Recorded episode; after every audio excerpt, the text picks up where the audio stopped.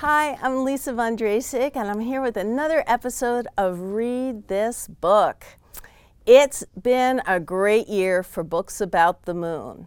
And that's no coincidence because it is the 50th anniversary of the landing on the moon and the historic walk on the moon. And I want to start today with the award winning Moonshot The Flight of Apollo 11 by Brian Floca. And this is actually an expanded 50th anniversary edition. So if you have the original award winning book, you might want to get this one because this gives an even wider background information about the technology of the time as compared to now. And of course, it was a Sibert Award for Best Nonfiction Book of the Year, informational book. And when I think of Brian Floca, I of course think of his incredible illustrations. But when I also think about a book like this, is what a terrific read aloud it is. So, the first books I'm going to be talking about are terrific read alouds. So, Moonshot, The Flight of Apollo 11 by Brian Floca. Make sure you take a look at that. An updated edition. The other read alouds are more stories. So, this is a wonderful story Grace Lin, Mooncake for Little Star. The illustrations got the Caldecott Honor this year.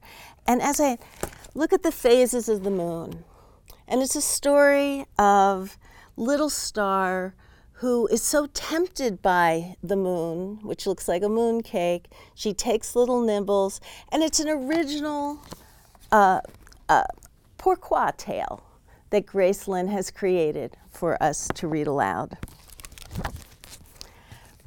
And if there was one book to read aloud about the moon this year, it's A Kite for Moon.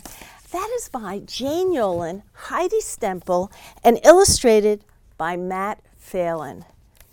I just have to, I cannot not read it aloud. Uh, the dedication is for Neil Armstrong, who showed us the way. It was morning, and the moon sat alone in the sky. The stars were all abed. No one below was singing to her. No one was sending up rockets or writing poems about her. No one was taking her photograph or painting her picture. Moon began to feel very sorry for herself. Down below, a very small boy flying his kite on a beach near his house looked up at the moon. I'm just going to stop there because that gave you a taste of the lyrical language, the pacing, and the incredible illustrations of Matt Phelan. The other book that I love reading aloud is part of a series. This is Sun.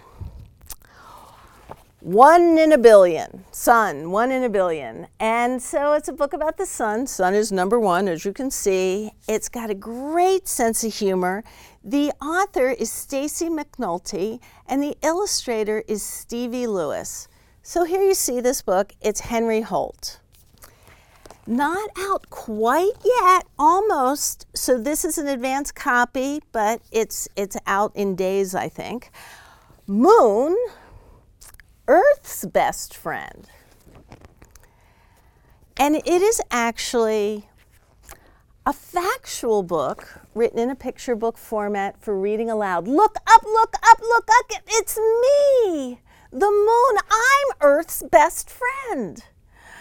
We have been Oh, where Earth goes, I go. We have been together since the beginning. Almost.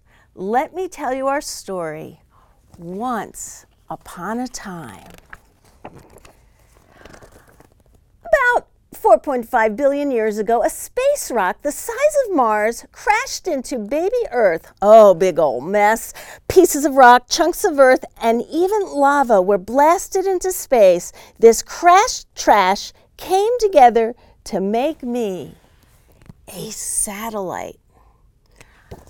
Fabulous read aloud, full of fabulous facts, which then a person could look at a factual book like this amazing planetarium curated by Chris Wormell and Raman Prinja. And it's an amazing, delicious, fabulous, rich experience. And I, I read this aloud in a program, and then we just poured over the index and looked through this book and another one on my pile, The Moon, to fact check because you want to make sure these writers are getting it right. And so, if you want to know about how the phases of the moon are made, here it is. And I'm just loving the graphic format of this book, beautifully illustrated. It's The Moon by Hannah Pang, illustrated by Thomas Hegbrook. And that is pretty much the moon stories.